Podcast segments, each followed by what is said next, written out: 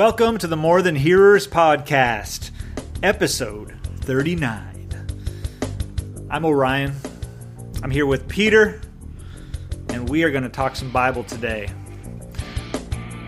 We. See, I already did that thing. I guess I'm going to the the uh, contact information. Yes. Uh, if you'd like to get a hold of us, you've listened to the podcast maybe before, and you thought, oh, I'd like to ask them a question or leave some sort of comment with them. You can do that um, at podcast at morethanhearers.com. You can do that on our Facebook page, as well as learn about um, maybe some upcoming events, uh, speaking engagements, or whatever. Uh, see our latest uh, boosted posts, things like that. Facebook.com slash more than hearers. Uh, Instagram at more than hearers. Uh, Peter's got a Twitter at mth underscore Peter. I'm at Orion plays music. Uh, some of you have left some uh, nice ratings on the iTunes uh, app under our podcast listing. We appreciate that. You can continue to do those if you have uh, not already done it. If you've already done it, you can't do another five star. I tried. It does not count. You can, however, write a review You and could submit that. You could actually write a review. Who does that anymore? Amazon so- shoppers. Uh huh. Yeah. So somebody out there is still writing reviews. Uh, we do take uh, donations to expand the listenership of this podcast, and um, if you feel uh, so called, uh, you can do that. We're uh, PayPal. You can do it through the PayPal thing. Uh, uh, and it's just the email address podcast at morethanhearers.com. And I want to eat something right now, but I don't know if I should do the question. Peter, should I do the question before the food or just during? Oh no, what's happening? There's food. There is food, yeah. So we're really excited. I'm going to open this up. I'm going to open mine. You should open yours. So a little while ago, a friend of the podcast, Susan, sent us scones, and you'll remember that if you listen to that episode because we were eating the scones uh, in the podcast, and they were delicious. But but so we received what to me, Peter's I think seen and had these before. I'd never seen these before. And uh, I think I'm about ready to start a food review podcast. These are Old Dutch brand ketchup flavored potato chips. And uh, these come from friend of the podcast, Jeff. Jeff, uh, I'm going to thank you now in case I don't like them. But then if I really like them, then you'll get extra things. But So some of our listeners are going, "Yeah, Ryan, ketchup chips are totally a thing in Canada." whoa, Lot. What? that's a lot of. It's a lot Flavor. of ketchup. Yeah. a lot. and if you're gonna get ketchup chips and or the other great Canadian chip, of course, is all dressed chips. Lay's make them. Everybody makes them.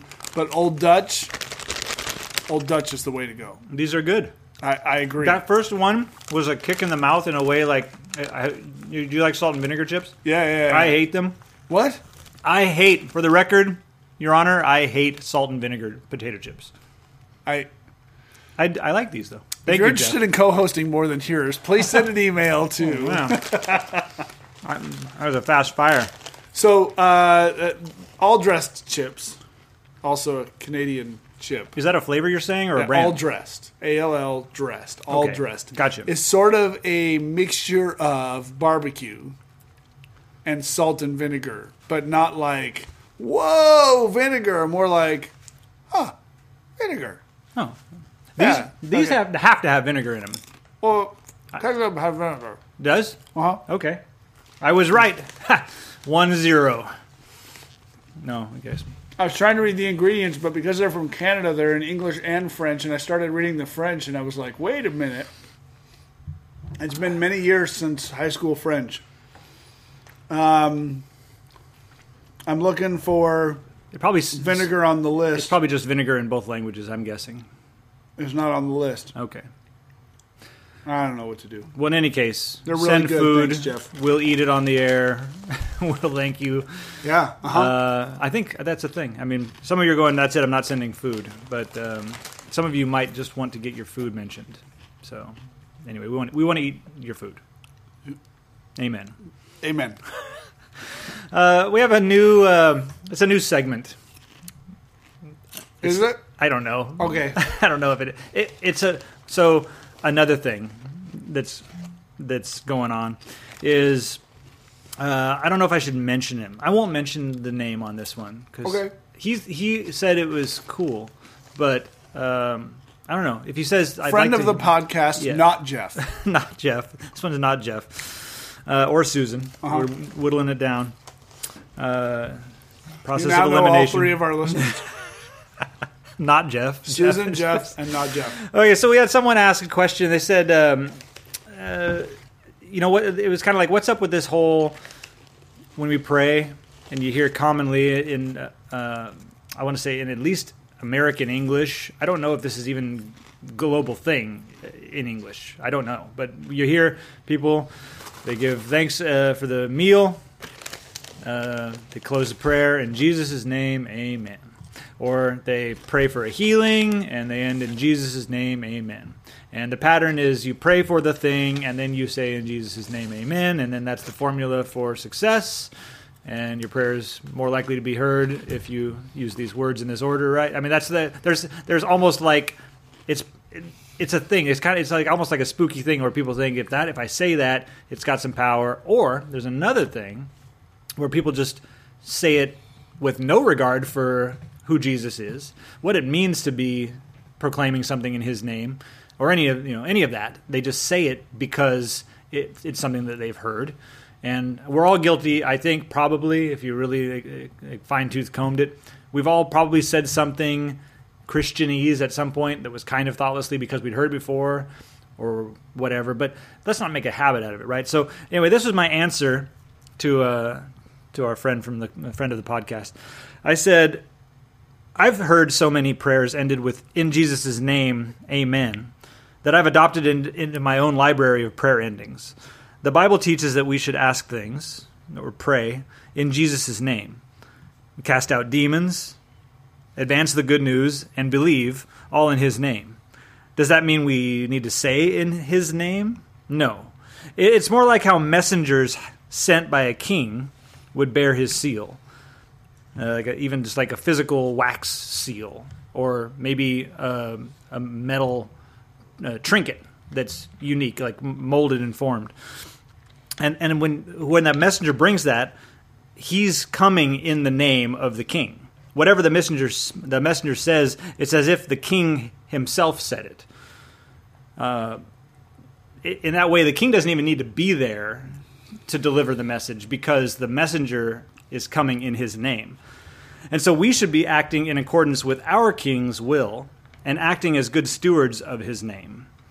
Uh, Peter, do you have anything to add on that? I mean, I love that good stewards of his name. That caught me. Um, and you actually read that response to me before the show, but I don't know why it caught me this time. I pulled up a list of verses. Um, uh, I'll give you a, just a couple of them. Um, John 14, 13. Whatever you ask in my name, this I will do, that the Father may be glorified in the Son. Um, uh, here's the other one I was looking for. John 15, uh, 16. You did not choose me, but I chose you and appointed you that you should go and bear fruit, and that your fruit should also uh, your fruit should abide, so that whatever you ask the Father in my name, He may give it to you. And we talked about this a little bit before we started recording, and I told Orion, I said it's it's a lot like John three sixteen, and you're like Jesus doesn't talk about prayer in John three sixteen.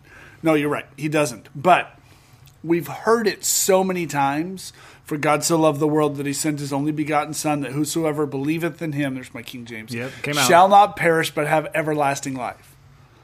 Uh, all almost all of us, maybe you don't know it. A lot of us know it by heart, or at least to get the general principle of it.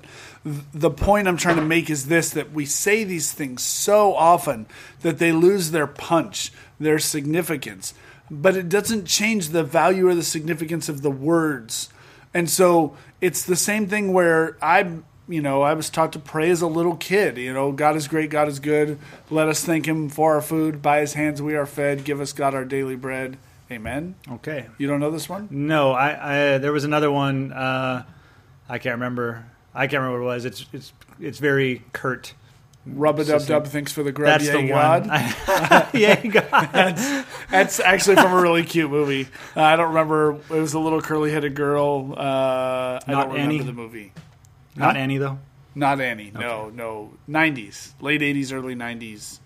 It's about a boy gets stung by a bee and dies. Wow, heavy Yeah, stuff. sorry. Um, Downer. but but since I was a kid, I've been ending prayers with "In Jesus' name, Amen."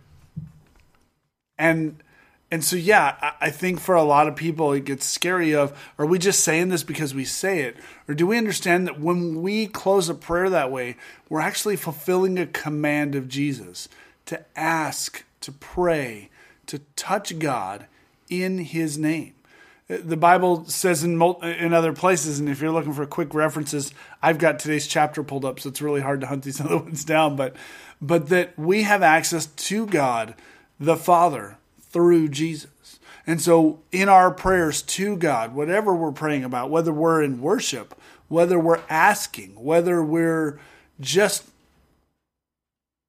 expressing our frustrations or whatever it is to God, for us to understand as believers that we're able to approach God boldly through Christ. In the name of Jesus is how we have access to God. And so, yeah, and in a prayer in Jesus' name, I think is I don't think it's required to say those words, but I think it's important for me to say those words as a remembrance mm. for me on how I have access to even have this discussion I like that. you go pre New Testament, you go to the Old Testament. The only way you had access to the Father was through a priest, and even he might get struck dead. Yeah. And Hebrews, the author of Hebrews says that Jesus is our high priest now, and through him we get to approach the throne room of God boldly. I, I agree, but I'm going to go ahead and make sure I go. Uh, uh, here's here's how I get to come in. Uh, please don't strike me dead. Yeah. You know, I, I'm here in the name of Jesus, and so. Um, and I think again, uh, I said it, and as I said it, I realized I said it kind of quickly. I think it's important for us to remember that it's not just when we're going, "Hey God, I'd really like a shiny new car." I don't, it's not just when we ask. I think it's anytime we approach God. I think that means even in worship, that we should be understanding that we get to approach God in worship. We get to worship Him directly in the name of Jesus. Yeah, because of Jesus. Yeah. So it, so any authority we have comes from Jesus in that regard. Because our access to eternity is in Jesus. Only. Yeah. You, So- you had mentioned, and we, we need to get off this, but um, as a reminder, you say these words as a reminder to yourself of the importance of them. Yeah. And it, it's easy to say them mindlessly, but you're saying them mindfully. And I do the same thing with uh, when someone sneezes. I don't need to say God bless you. I love saying God bless you to someone when they sneeze, and I love thinking actually actively. May God bless you. Blessing you. upon And them. the sneeze is just a reminder that I should be telling people that. Isn't that funny? It is. like just that little reminder. Um, the Oh yeah. By the way, I want God to to bless you. this that reminds me of a thing I do. Uh, Facebook. Uh, a lot of us, some of us, maybe none of you. Maybe it's just me. It just you. Orion's barely on Facebook. Um, I, I'm on Facebook often. Uh, keep up with family and friends and whatever that way. And you're scrolling through Facebook or Instagram or whatever, and somebody goes, "Oh, uh, please say a prayer for my cousin's dog that you know got hit by a car and has a broken leg," or "Please say a prayer for um, a, a friend of mine, one of my oldest friends. Not that she's old. Uh, we've been Long friends since friend. we were four years old. My oldest friend. Uh, her daughter just had major surgery. Um, and so she was posting, you know, asking for prayer. I'm scrolling through Facebook. I'm not stopping and doing a 10 minute prayer on each of these things because I'd be there all day. But I have made a habit of when I see those, saying to myself or even out loud, in the name of Jesus, Nice. scroll. In the name of Jesus, scroll. Kind of like your God bless you. Yeah. Of just sometimes some people will go, I prayer for an unspoken request. Dear Lord, uh, please be with so and so with unspoken request. When it's You know that unspoken request, Lord. it's it's that that attitude of prayer of just I don't know what the situation Exactly. is. I don't know what's going on. I don't even know if it it may be God's will. I don't even know. I can't Sure. pretend to know. But to be able to speak the name of Jesus over that thing, I think is is worth the time. It's probably worth more time than I take on it. Okay, so if you've got a question or some- Podcast at morethanhearers.com. that's the one. Facebook.com slash more than hearers. Yep, Instagram more than hearers. yep. Bring those, and uh, maybe we can handle those. And maybe if you if you're like, I'm not really feeling this question thing, just get onto the Bible. Uh, let us know that too. Let us know something, please. Yeah. Just tell us something. Yeah, absolutely. And, and if you're going, gosh, these guys are talking about an awful lot of ketchup chips and email questions and all of this other stuff. It's because we're avoiding the chapter. Because we're today. avoiding Luke chapter 16 in every way we possibly can. Now, if you're a good student, And we're out of time. Oh, Thanks for listening. in Jesus' name, amen. We should like actually cue the music in there just to freak people A fake out. music cue. Nah, we won't do that. Okay, now for those of you who stayed. bonus track, actual podcast. Um, if you read ahead because you're like superstar student or I don't know, whatever, you read ahead to Luke chapter 16, you're going, I can't wait to see these guys muddle through this thing. Here so here it is. Luke chapter 16 is difficult. Um, on a bunch of different levels, and you're going to see as we get into it. And it's so funny because when we closed the last episode, um, afterwards we turn off the microphones and we're we're putting stuff away and cleaning up. Like we do that. Um, but we're uh, orion and i flipped ahead to the next chapter and we're like oh no what do we do with this? And so there there are bible teachers out there that orion and i both respect immensely. And so orion looked up one guy's uh, teaching on luke 16 and He listed was- it as one of the only two things that he didn't allow his students to ask him about. yeah is chapter 16. Yeah, it, it's this is a guy who answers a lot of stuff I don't want to answer. I don't even know where to. I don't know what to start with. Right. And he's like, "Oh no, no. Here's what it is." Luke 16. He's like, "Here's the best I can do." Mm-hmm. It's hard. So here we go. Luke 16, starting in verse one, says this: Jesus told his disciples, "There was a rich man whose manager was accused of wasting his possessions." So he called him in and he asked him, What is this I hear about you? Give an account of your management, because you cannot be manager any longer. The manager said to himself, What shall I do now? My master is taking away my job. I'm not strong enough to dig, and I'm ashamed to beg. I know what I'll do, so that when I lose my job here, people will welcome me into their houses. So he called in each one of his master's debtors, and he asked the first, How much do you owe my master? 900 gallons of olive oil, he replied. The manager told him, That's a silly thing to owe some. No, he didn't say that. Sorry. the manager told him, Take your bill, sit down quickly, and make it 450. Scandalous. So he asked this, then he asked the second one, How much do you owe? Well, a thousand bushels of wheat, he replied. He told him, Take your bill and make it 800. Now, if we pause there, we can go, oh, Jesus is going to say, don't be wicked like this guy. Yeah, I wish that's what he said. Uh, the next verse is verse 8. And uh, the master commended the dishonest manager because he had acted shrewdly. What? I'm already stuck and I'm not even done with the verse. The verse keeps going and it doesn't get better. It doesn't resolve, it doesn't explain it. Jesus says this, uh, if you're if you're reading a paper Bible or even a modern app and you've got what's called a red letter edition, you know that the red letters are the words of Jesus. These are red letters. These are the good ones, the good words. Yeah. Yeah, they're all good. I know, but I just Okay, they're all inspired by Jesus. God. Okay. Yes, Jesus. you're right. God. Okay, Sorry. God. Jesus. Repent. I repent. No, it's a, that's just trying to be funny. It didn't work. The master commended the dishonest manager because he had acted shrewdly. For the people of this world are more shrewd in dealing with their own kind than are the people of the light. I tell you, this is still Jesus, not me, by the way. I tell you, use worldly wealth to gain friends for yourselves, so that when it is gone, you will be welcomed into eternal dwellings. What? Thank you for that, Orion. I just want to make sure somebody else realized this is bananas talk. ahead. Yes. When we, I feel like we need to qualify when because I'm as guilty.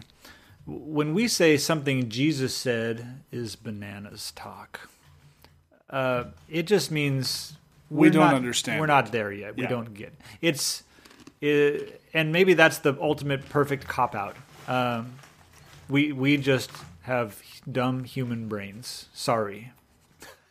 Let's move on. No, no, no, no. Um, I'm not afraid to address this as long as listeners understand. Um, I don't know.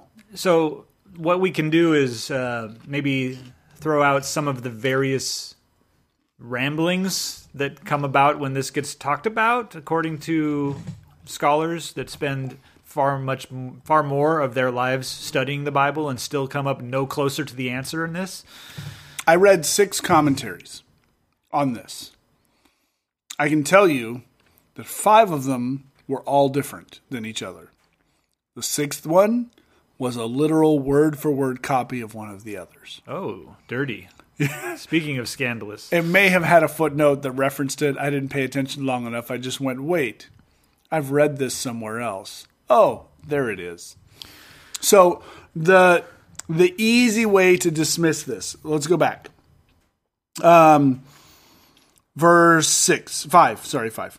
So he called in his each one of his master's debtors, and he asked the first, "How much do you owe my master?" Nine hundred gallons of olive oil. He replied. And the manager told him, "Take your bill, sit down quickly, make it four hundred and fifty. pause. King James and probably New King James says 100 measures of oil. And then converts the instead of the 450 to the 900 ratio, it's 50 to 100. So somewhere between translating this into the King James and then later translating to the NIV, they learned that a measure equaled I don't know what the math is on that. Uh 90 Nine, is it 99? nine, Okay. because it was nine hundred gallons is hundred measures, right? Oh, oh, So right, right. There it is, nine to one. Yeah. Okay, but then, but then a measure equals a different amount of what's the next commodity? Uh, wheat. yeah, because because there it's a hundred in the in the King James, and then uh, he can he can, he knocks that down to four score, which is eighty, I believe. Thousand bushels of wheat. So it's odd that these measures equal different quantities, I agree. And somehow the NIV found out what those were. Somebody smarter than me. Anyway, I, I wonder. I wanted to see really quick um, where the NASB lands on this. Oh, still measures. Okay, never mind. So NIV may have made up some numbers here. Which is fine. put them the into- numbers yeah. I don't know. Well, The ratio, the ratios are more important than the numbers. Right. I think. I think. I don't know, but so here's the way many. I was going to say most, but I don't know that to can't be most true. this. Many Bible scholars dismiss this. You like? I use that word dismiss on purpose. Yeah, what are you talking about? So there is a certain level of cultural relevance at play here. Here's what I mean by that. There are many Bible scholars who say one of the ways to look at this is that culturally at the time, the manager would have been owed a commission on what the manager was due. Right, because he was he was not a uh, servant, not a slave. Right. Uh, he had a wage, and he Right. was being fired from his job here, though Right. he had not yet been fired. If you read the the grammar, Yeah, but he's going to get fired. yes, Because he's still doing his job he has. here. Yes, he has not yet been fired. And so, of those uh, 900 gallons of olive oil, a certain number of those gallons were his commission, his percentage, if you will. And so, w- culturally at the time, this is what these scholars say. The reader of this or the listener in, who was present with Jesus would have understood that, oh, those 900 gallons, some of those gallons are going to the manager. And so the manager wrote off his share in order to make sure that the people he wrote it off for really liked him. Yeah, Same thing with What's- the bushels of wheat. He was like, "Oh, this much of those bushels of wheat would have been my share. Uh, just write that off." What's wrong with this understanding? Um, a couple of things. It doesn't explain why he's still wicked. Uh, wicked, Uh, Uh, unjust, unjust, dishonest, unrighteous. Dishonest is the word. The NIV uses dishonest. Um, it it doesn't totally explain everything away. Um, it's an easy way to wade through it and go, okay, well that that would explain how he managed to write those things off, and he wrote them off, and so that way people will like him. And once he's fired and has no job, and eventually can't pay his rent and gets booted out in the street, he can be like, hey. Remember, I saved you uh, 450 gallons of olive oil. Mind if I crash on your floor for 450 gallons or so? Maybe, just possibly. How how long will how far will 450 gallons get me? I was trying to think of how much one of those five gallon jugs of like peanut oil is at Costco, and I've Oh. never paid attention. I think it's like maybe 12 bucks. Okay, so yeah, Adjust for inflation, times nine. Yeah, a couple nights. uh, at least. Yeah, if not more. Okay, good. I don't know how. I'm more enamored by how you go into debt 900 gallons of olive oil. Uh, It doesn't solve the problem here. It's just no, at at what point do you realize you have a problem and maybe you should back down on your olive oil consumption? I mean, I like olive oil, but easy. Anyway, um, the harder part to understand, not so much is how can he cut all that out? It's what Jesus says in response to it. First of all, verse 8 the master commended the dishonest manager because he had acted shrewdly. I think one version even says praised. Yeah, NASB says, and his master praised the unrighteous manager. Um, it, it'd be a lot easier to dismiss it as uh, he commended means he actually chastised him. Well, no, it, the it word doesn't. there means great job. well done. Still fired, but I really appreciate you getting that stuff sorted out. Um, because he had acted shrewdly. And so then a lot of commentators go, he's not praising him for cutting down his accounts of what he's owed. He's praising him for his shrewdness. Like, you're pretty shrewd. Now get out. Um, You're looking at me so blankly right now, I don't even know how to go forward. well, see, because uh, this is almost this whole discussion is almost as uh, fruitless as us just eating the chips on the air. I mean, I like that part, but you, when you, he's going for more chips. So there's there's some things that we can say about this, but then we still get really. I don't know that we get any closer to understanding this thing at any real level. And even if you try to summarize, because it's like, okay, guys, just get to the point. You know, we, okay, you're getting lost in the details. The point is, by the time you get to the end, we don't know what to make of it because it does. It seems counterintuitive. But even when you take little things like, um, uh, uh, Peter's mentioned that some people think that he was not commending him and that he was reprimanding him. The, the master was reprimanding the uh, the hired man. Uh, but then you know there's well no it doesn't appear to be that and then other people still are saying well uh, he really was commending him because his debts may have been completely unreasonable uh, to pay off and the shrewd manager is actually just cutting them and at least collecting something to a Something- collectible amount. yeah something is better than nothing right Right. i mean this is how uh, Collection agencies collect, collections way. agencies buy debt from companies that where you legitimately owe them money and they write it off as a loss they go we'll probably never get that back so they write the difference i guess between that and what They they, buy it as a, at a discount. Yeah. Yep. And then so uh, uh, arguably a shrewd businessman buys your debt from this company and then hunts you down to try to get you to pay. You should be settling your debts. You shouldn't have this outstanding stuff. Some of these people resort to dirty tactics to try to get collected because they've bought debt. I mean, think about it. how how grumpy would you be if you bought debt? Side note: I knew a guy years ago. It's been a long time. Uh, who owns a collection agency? I own millions in debt. Do you know what inspired him to start this company? Uh, He owed a whole lot of money. yes, He really. formed a collection agency, Okay. bought all of his debt, and wrote it off as a business loss. No. Yeah, I commend this. that's man. a shrewd That is manager. that is massively Scandalous, but shrewd. shrewd. Wow. Yeah, yeah, yeah. I won't share the company name on the podcast, but uh, yeah, yeah. Thank you for that story. It's like that's. I have owed a collection agency money in my life. They are scandalous. They are shrewd. There might be a good one. I don't know. We, I've never. I, yeah. I don't have like. I haven't tried them all. So hey, good for you. sorry, that's funny.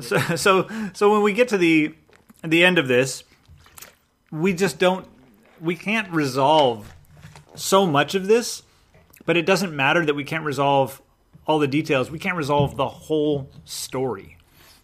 and and I want to come to this verse 9 because it's it's hard but we talked about it quite a bit before the show started and I gave uh, up before we started, based on what we talked about before. I know and and I think if we uh, and we'll get there if we back away and look at the whole chapter it might be a little easier to reconcile some of this stuff it might oh, good. it might make it worse Okay. You decide. But verse 9 I tell you, use worldly wealth to gain friends for yourselves, so that when it is gone, you will be welcomed into eternal dwellings. What that means? So, yeah, it's weird. It's, it sounds like make a bunch of money so you can buy your way into heaven. It kind of sounds like that. It does. I, We know that it can't mean that, right? Right, So that's where we get to the, at least there. We Right. get to well, okay, that's not a correct understanding. So almost every commentary I read reconciles this verse this way of we it's popular teaching there's several popular teachings in regards to money and the church one is God wants you to be happy and have everything your heart desires. So if you keep praying and you're faithful and you give me a hundred dollars, God will bless you ten times. Prosperity. prosperity. Um, I sent Orion a thing the other day about man. prosperity, and I'm going to try and find it while I talk because it was so good. I almost can quote it. It was a John Piper quote. It says, Prosperity cannot be a proof of God's favor, since it is what the devil promises to those who worship him. That's that it stunned me because it's it's it's true. It doesn't say that prosperity itself is not a blessing. Right. It just says it can't be used as a proof Right. for, of God's favor. Right. So God can still. What this means, uh, dumb it, uh, dumb it down for myself because I, I can get confused. It doesn't mean that God is not looking on you with favor if He has not blessed you with enormous wealth. Right. He can be saying to you every hour of the day, "Well done, good and faithful servant," and you still have meager means. Yeah. um, we could get into how, what that looks in the various ways or whatever, but but just how how true it is that yes, we anyone preaching prosperity as if it's some formulaic Doctrine. yeah and it's the it's the right side of the equation when you do X Y and Z. No, that's not how God works. I totally agree. The the apostles gave their time, talent, and treasure for the kingdom of God from Acts chapter two on. All but John were killed for it. John was just left to die.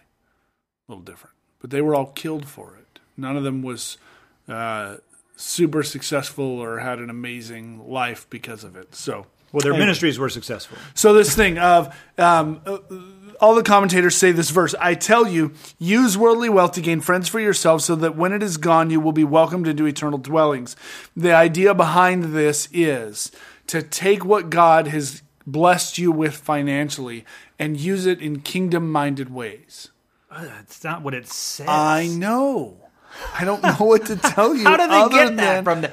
I'd love if they, if it said something that looked like that. It would make plenty because of sense. theoretically your friends people you draw around you would be drawn to the things you're drawn to you would bring people around you so that you could be an influence to them to advance the kingdom Yes, but it says worldly wealth. i know It doesn't say Oh, it- use it- whatever whatever means, including spiritual means. It says specifically worldly wealth. would would you like to look at it in another version because it gets worse Yeah, okay so in us with your other version. uh, NASB says, and I say to you, make friends for yourselves by means of the wealth of unrighteousness. Yes, preach on. ESV says, I tell you, make friends for yourselves by means of unrighteous wealth. Okay, it's not just not just worldly, but it's actually like an unholy. So the the word there is mammon. yes, which we know from a very famous verse. Is you cannot serve both, both God, and, and, mammon. mammon. Yeah. And people want to go, that means money. It doesn't just mean money. Right. It means money gained scandalously. Or stuff like Or olive stuff. oil. Anything anything you worship or bushels of wheat. Mm. anything wheat. you're worshiping above God. Anything, not yeah, thing. above Anything. or alongside of. Ooh. Ow. Sorry. Jerk. Ow. Hey, that hurt. Come on, man. a friend of the podcast is fond of saying, "You've gone right past preaching and straight into meddling." anyway, um, yeah, it is. It is unrighteously gained wealth. I don't know what to do with this. We cannot buy our way into heaven. It's been bought for us. All we can do is surrender. Okay, go to 10. Okay, here we go. Whoever can be trusted with very little can also be trusted with very much. No, just with just with much. And whoever is dishonest with very little will also be dishonest with much. I love this verse because it's so simple. It's a simple principle. It's almost the only thing I can take out of this. Okay, win. Here we go. So if you have not been trustworthy in handling mammon, uh oh. It says worldly wealth in the NIV. Who will trust you with true riches? Now, I feel like we're getting closer. we are, because but true riches money. Yeah. No. Aha! Okay. Okay. So, But but nowhere else have I seen. Okay, we have the the uh, parable of the talents. uh huh. Uh, and there's two variations of that, right? One starts with the, the wealthiest guy, or the the one he's not wealthy. The servant given the most has ten. 10, and another one he gets one. five, Right. and then the other guy gets two and one. It's like five, two and one. And there's No. one with the ten, five and one. 10, 5, and Ten, five one, and one. Or, yeah. And then there's another one that's five, two and one. Yeah, okay. Okay. Uh, but in both these parables, the two that were given the larger amounts they uh, Double. Yes, they doubled their. Uh, they invested, they doubled, and then they returned back to the master because this is the master's money. They're not even getting a commission off this, right? They're not hired people. They're slaves. They're servants. They're they're they're stewards, but they're supposed to be using this stuff to gain the master money. And so the master is upset when uh, did, did we talk about this? How like because you and I both in the within the last year, I believe, started actual money investments. We did. And I want you to know that your description of this parable has already blown my mind. Okay, Keep going. okay. So my mind was blown after I- I've read this parable, both these parables, the ones about the talents, uh, hundreds of times. I'm not exaggerating, hundreds of times, I, and I understood them, and I can tell them, you know, from memory and so forth. And then I was telling someone, oh, it's really funny how actually dealing with uh, investment, investing my uh, worldly wealth, um, your mammon. my, my mammon, uh, my money, yeah, and and just trying to look at what it looks like to grow that, and trying to be a good steward of this thing, right? Um, you, in that sense, gave me a new light in this parable. And then as I spoke it, God revealed to me something that I hadn't even thought of yet. It was like He gave me this this new gift. He says, uh, you know, commends the two for earning the double. Then he gets to the one at the end. He goes, at least, all the, if you don't remember, the one with the one, he just buried it in the ground. Yeah, I Because he was afraid Of that- losing it. Yes. Yeah. The master says, uh, You wicked servant. He says, At least, uh, I'm paraphrasing, you should have given it to the banker so that I could have learned interest or earned interest on it. He, he what he's basically saying is the minimum you could have done is put it in a savings account. Now everybody realize that savings account is what Jesus calls the minimum investment. And I was like, whoa. Because I always thought savings account, that little interest you earn, was 0.2% or whatever. yeah, it was like, oh, um, it's earning interest. it's earning less than inflation interest. It's actually losing you money. It's just slowing down the speed at which you're going backwards. It's buried in the ground, basically. Uh, so all of that, like we understand how all of this investment in mel in the the money works in the parables. We see we've seen it before, but in this one, it's compared. It's comparing the money directly to true riches and saying if you're not responsible, and, and the other parables are, are they're kind of saying the same thing with the talents. They're kind of saying the same thing, but here it's plain English in my translation. I got to qualify that. And and Jesus says, if you have not been trustworthy in handling worldly wealth, then who will trust you with true riches? And that's the spiritual wealth, the kingdom of God wealth. It's too it's it's almost like too big of a leap from the other parable for me. It's too much. I saw something new in this parable that I thought for sure you were going to hit it and you didn't. In the parable you referenced, parable of the talents. Go ahead. And I'm like excited about it. Like excited. Now I'm nervous. I'm, I'm so glad. let's just start. Let's just take the the ten talents guy. Okay. The the master goes, "Hey, I'm I gotta go. I'm gonna be gone for a little while. Here's ten talents. Please take care of them. And the, we know what happens. The guy puts them in the stock market, some bonds, a little bit of ETFs. He's Aggressive growth, fifty percent, uh, Yeah. hundred percent growth, and probably excuse me. diversifying a little bit to take advantage of several different avenues. might be. And he doubles up. And the master comes back and is like, "Hey, you got my ten talents?" And dude's like, "I got you twenty, bro." I got to be honest. For me, I'm probably more likely to go, "Yep, here's your 10 I No, you're made, not. You're not. I made. I made ten dollars, ten talents. I earned ten talents. Yeah. They weren't yours. They never were yours. yeah, these are new money. Yeah, that My he, money. That he had the presence of mind to see that all twenty Yes. belonged to the master. Oh, there's a lesson in there somewhere. Oh, absolutely. I, yeah, I don't know. I'm working on it. I'm gonna flesh it out. It's coming. Okay, have it by Sunday. Uh, I don't have to. I do have a Sunday I think it's going to work for, though. Anyway, that being said. So, yeah, so if you haven't been trustworthy in handling your cash, your bank account, who's going to trust you with true riches? Which is what? The kingdom of God, right? Yeah. Uh, The gospel. yeah. I was gonna say souls. Yeah. Other Yeah. other people's souls. Yeah. I think. Yeah. Ooh. And if you've not been trustworthy with someone else's property, who will give you property of your own? Here's your verse, Orion. No one can serve two masters. This is verse 13. Either you will hate one and love the other, or you will be devoted to one and despise the other. You cannot serve both God and money, or mammon is the, the root word there. It's it's universally true. And you're going no no no i can like i can have my job and my family. Well we've all run across workaholics. We've all run across something is going to suffer for your devotion to something else plain and simple.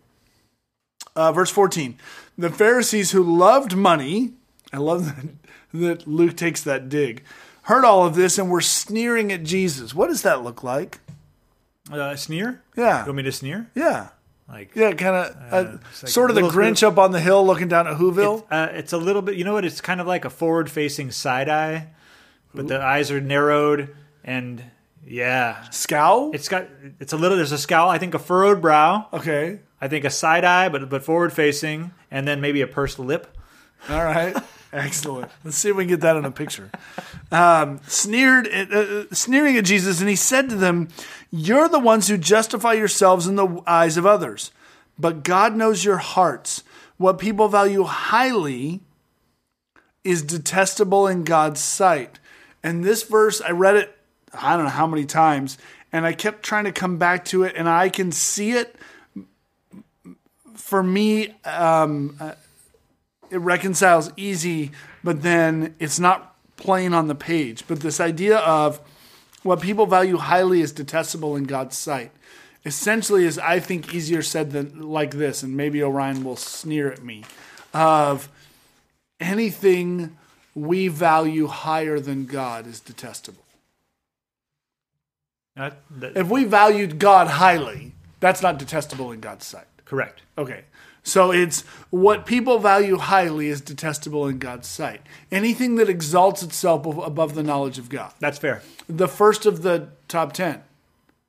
Uh, Thou shalt not have any other gods before me. yeah. I, That might have been the, I don't the. Catholics count them differently. Yeah, I don't know. It's it's right up there. It's in the top 10. I don't know. It's The Bible starts out with in the beginning God. It- it- God's the point of all of this. Anything we exalt above him is detestable to him. And unfortunately here Jesus specifically calls out money. Eh, Fortunate or unfortunate. It's Sorry. Uh, okay. Peter, who loved money.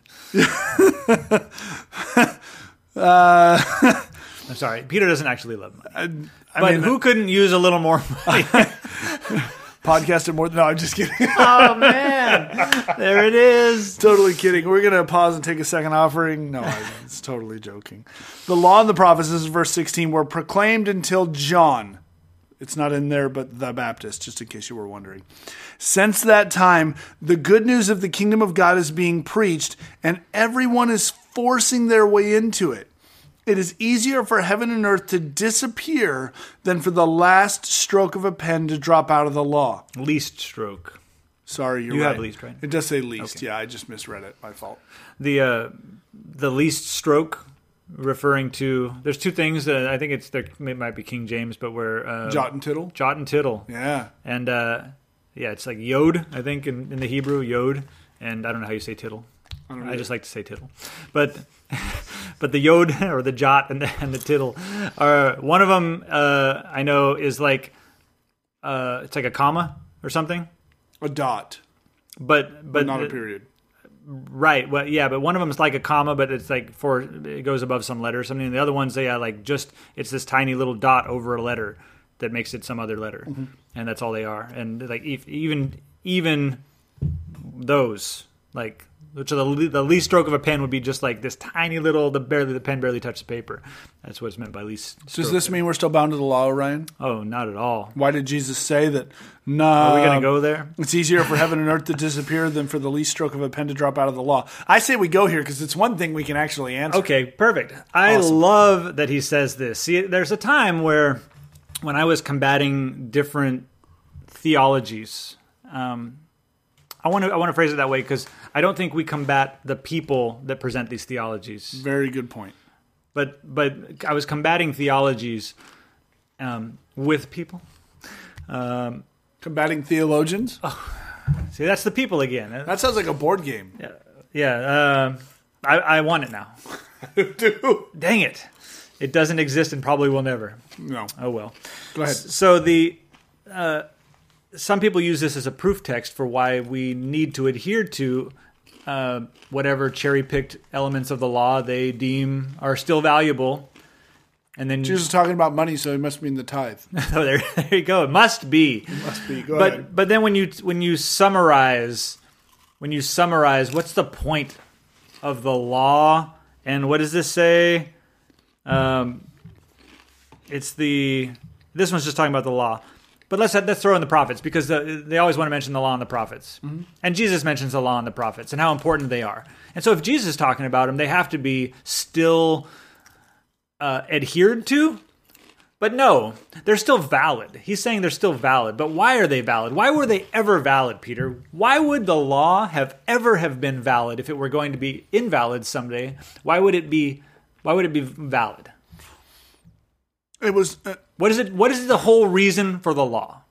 the to point us to God, uh, to to point us to our need for something more and our inability to satisfy the requirement of the law. And who specifically did it point us to? Jesus.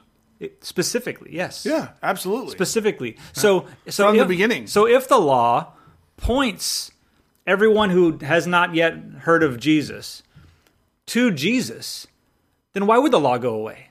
The law literally exists in any point of time to point people to Christ. Once you have Christ, you don't need the law anymore. You don't need to follow it. You don't even need to look at it to, to find Jesus again. You have Jesus. But until you have Jesus, the law is the pointers. It's the road signs. It's it's the the arrow uh, as you're going on the curve when you when you need to Yeah. slow down and you ignore the little number next to the arrow, but the arrow tells you which way to go at least. Times two plus ten. It tells you which way to turn for your power slide. Right. Yeah. Yeah, yeah. That that all is still valid for anyone who needs to find Jesus. But once you get to Jesus, you don't go back to that law. You don't go back, and it doesn't matter what any of those jots and tittles say anymore. Now that you've got Jesus, He supersedes everything. So I love that he that he says this in here. He doesn't say go follow that. He says follow me. He says nothing will pass away from it because he was the fulfillment of it. It needs to it needs to be valid in order for It's him. a point to it. It's the whole. It's the whole thing. Like so. Can I read a verse? Yes, please. because uh, we've had this discussion and we're of like mind on this and but i know there are plenty of christians today who've gotten roped into this jesus plus, plus the law like paul and all these guys were screaming 2000 years ago no acts is full Mm-hmm. It's a it. trap! right exactly but somehow it's come full circle and it's a real thing again and so we were talking recently and i bumped into this verse in galatians and it says it so clearly, and you go, "Well, how do you know?" Because you know what it says, and you guys, it's just your interpretation, man. And Yeah. so Galatians five verse four, it's in your Bible, it's in mine. I didn't know it was there. I don't know how I didn't know it was there, but it's there. Go to your Bible, Galatians five four. You who are being who are trying to be justified by the law have been alienated from Christ. You have fallen away from grace. Whoa. Drop the mic. You who are trying to be justified by the law have been alienated from Christ. You have fallen away from grace. Self diagnostic opportunity here. If you think in your mind, in your heart, before others, that trying to uphold the law in any way, the, and we're talking old law here, somehow makes you a better Christian, you have fallen away from grace. I want to address some of you who are like, Peter and Orion, I hear what you said, but you read the NIV. I prefer the Bible in the original language. Fine. King James says this Christ is become of no effect unto you. Whosoever of you are justified by the law, ye are fallen from grace. Mm-hmm. I'm sorry. Not sorry. Not sorry at all. I am actually thankful Amen. that that's true because my ability to follow the law is not at all. Some some of us might be better, better than others. I stink at it pretty much. So, and so yeah. Uh, so when Jesus says it's easier for heaven and earth to disappear than for the least stroke of a pen to drop out of the law because he was the fulfillment of the law. Verse 18 is the weirdest verse in the middle of all of this. Anyone who divorces his wife and marries another woman commits adultery, and the man who marries a divorced woman commits adultery. Um, we see this and I mean I okay I, I just I want to say uh, okay like that's if Jesus said it right I'm like I'm where I'm at I'm like okay Jesus said it so it must be true but then you know some things where he says and I go okay it must be true but I don't know how to I don't know how to interpret it or whatever this one's just odd for how it comes out of nowhere It does. And the next verse has nothing to do with it. it comes out of nowhere and it leaves as nowhere as it leaves back into nowhere I know for a fact we have some listeners who are divorced and remarried. Uh, we have a host who is divorced and remarried. That's me. Um, thanks not- for thanks not for not Orion. letting it be ambiguous like, guess which one? Send it now. You win a free shirt. I'll No, rat you out. we don't have shirts for you to get a free one. Don't ask. Um, here's the thing this is one of those areas where you have to back away and look at the totality of Scripture what does the entire Bible say about the topic of divorce. We could even narrow in and go, what does the New Testament say about divorce? And Jesus is really clear, especially in Matthew, on it. Of um, you, Moses permitted you to write your wife a certificate of divorce. He did that because your hearts were hard. We could discuss the theology of that whole verse another time. Of God didn't like it, but Moses permitted it, and that made it okay. I don't know how that works. Sure. It's I don't know, maybe a justification for papal authority. I don't know. I don't know. Wow. I don't know. Maybe. It's under the law. No, wow. you I don't know. there. I don't know. man, I love the but I that know that, up. Paul talks about it later, where he says, um, "If anyone divorces his wife except for marital unfaithfulness," um, and so there's a there's a little asterisk to that whole yeah. discussion. Um, that's where my first marriage fell apart. That's where my current wife's first marriage fell apart, and so we married each other, um, kind of coming out of that situation. There's also a whole nother avenue to address of those who were divorced before they ever knew Jesus and remarried before they ever knew Jesus. You can't go back and be like, well, then do I have to divorce my current husband and go get married back to the first one because it says here I'm not supposed to get divorced and am I an adulterer? No, here's the great thing about any of that is once we confess our sins, he's faithful and just to forgive us our sins and cleanse us from all unrighteousness. None of your old life is held against you. We are, as believers, called to a higher standard in relation to marriage. And as a believer, to Bible believing, surrendered to God, not cheating on each other Christians, I don't know how you divorce. I'm not saying you're wrong if you've done it. I, I'm saying I don't know how you reconcile that with your life in Christ. I don't. That's hard for me to say because I have we have friends who, if they hear this, they're going to be like, "Wow, Peter and Orion, I didn't know you felt that way." Although Ryan's staying strangely quiet, so it's just my fault instead. I, But I have thoughts on this that are that are almost dangerous to share. You're, you lit I don't know what to do with that. Uh, It's okay. I don't know. It's our podcast. It is, but We can say our thoughts. what if you hurt my feelings? Um, I. Uh, that's a great question. Yeah. What if? You know? all I all I end up with, with this is is I don't I don't know to what extent we're supposed to go to to make good on this this little tr- truth. Okay. Anyone who divorces his wife and marries another woman commits adultery, and the man who marries a divorced woman commits adultery. But then, in the case of remarriage, it's uh, it's arguable that then the divorce from that would be a, a sin.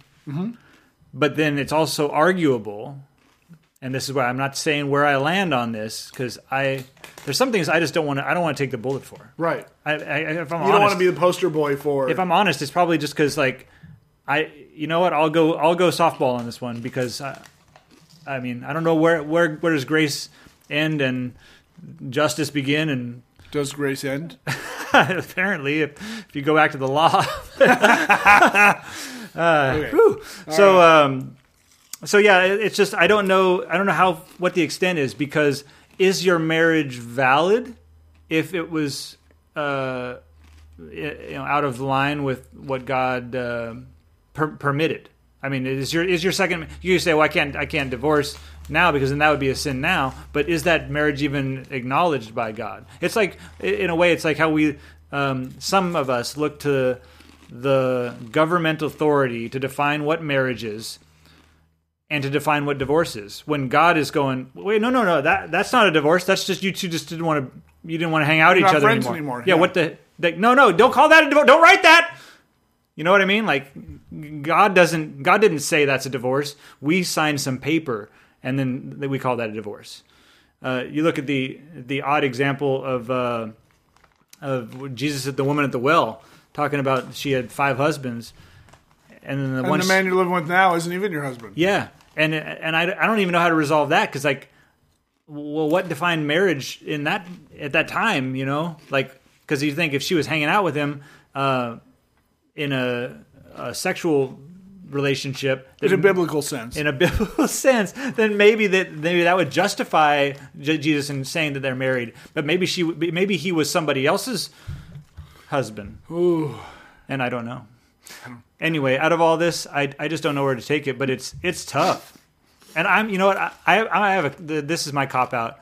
I have been blessed with uh, faithfulness in my marriage on both parts, my wife and myself, and this is not something I have to wrestle with Right. but I I mourn with those who do wrestle with this, who've who've been hurt, who've hurt others. Like it's a it's a terrible thing. Mm-hmm. I I I think you've healed and moved on, and and I think that's good. But I know that there's it's got there's got to be an ache there, just knowing how it should have been versus how it how it is. So Yeah, and I won't argue with you on, on any of that. And and then you add kids into the fray, and it just it's think you can children. understand why how in the Old Testament God flat out says, "I, I hate, hate divorce." Yeah, Hate, hate, Amen. hate. Even if it's biblical, guys, it stinks.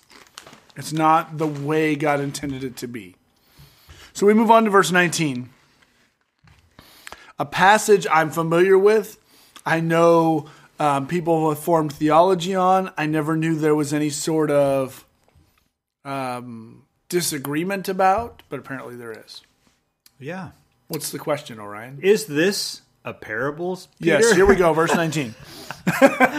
yes, it's a parable. Uh, apparently, this is a discussion I didn't know. I call it a parable. Some people call this a story, an account, if you will, Uh-huh. of real events that happened, and I think they're bananas. Go ahead. There was a rich man, verse 19, who was dressed in purple and fine linen and lived in luxury every day. At his gate was laid a beggar named Lazarus. For clarification, not Lazarus of Bethany, brother of Mary and Martha, Jesus' best friend. Covered with sores, and longing to eat what fell from the rich man's table, even the dogs came and licked his sores. Gross. the time came when the beggar died, and the angels carried him to Abraham's side.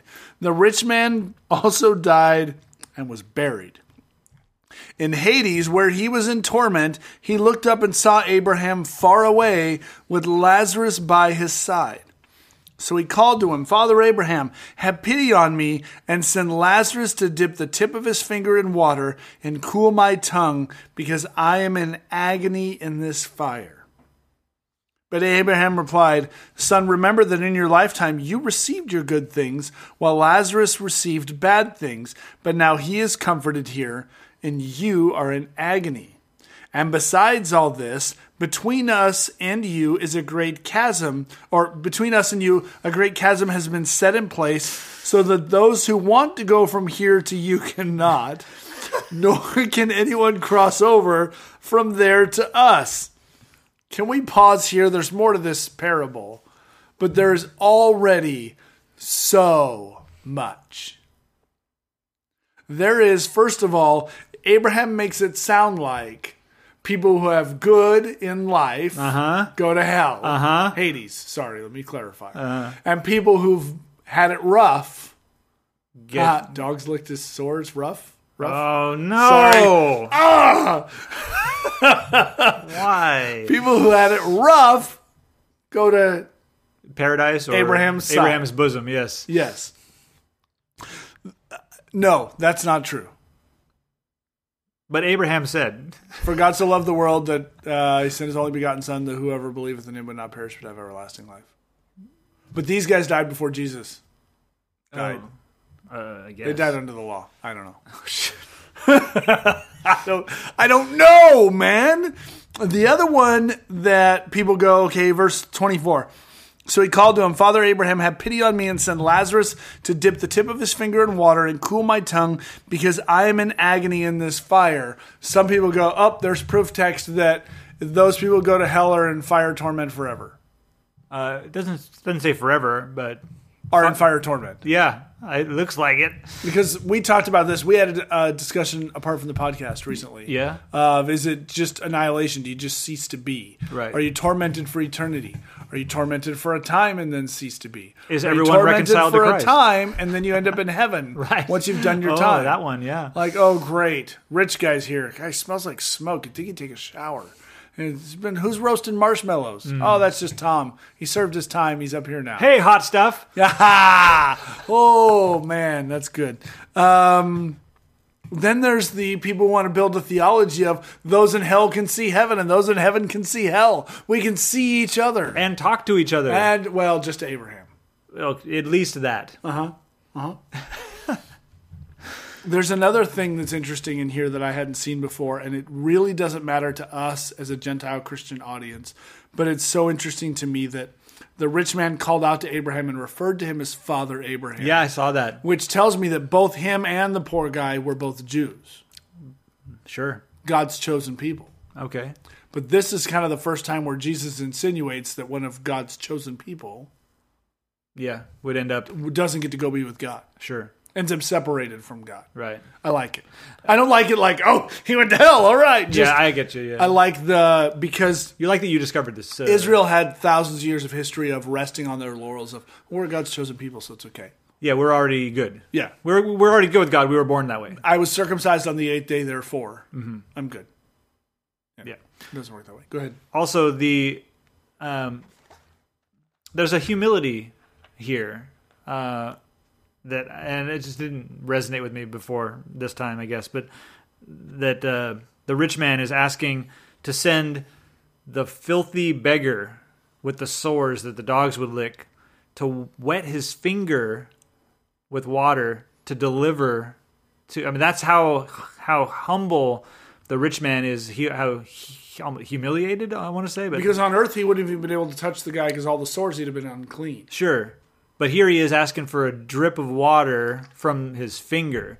Just that's that's a big that's a major shift. It's it's so subtle that I, I have not seen it for all the times we've looked at it. I have always struggled with the idea of Another man dripping water into your mouth. no. Why isn't he like, hey Abraham, could you put some water on your finger and touch my tongue? No. Why is he going to be like, hey, get one of the lesser people to do it? But there's probably something of me in there, I guess. Could be.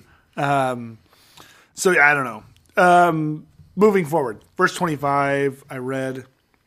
Oh no, I didn't. Yeah, that's the Great Chasm. Yeah, okay, great, great chasm. So okay, so it's verse 27. Sorry, I scrolled back up. He answered, that's the rich man. Then I beg you, Father, send Lazarus to my family, for I have five brothers. Let him warn them so that they will not also come to this place of torment. Abraham replied, They have Moses and the prophets. Let them listen to them. No, Father Abraham, he said, but if someone from the dead goes to them, they will repent, which I love. because this is our logic. Like I've had, I'm not joking, a, a real life human being tell me that if somebody came to him who had previously deceased, I don't think he knew that this was in here. He and I were in a, a biblical debate. He was an atheist, still is, as far as I know, and we were having a, a discussion.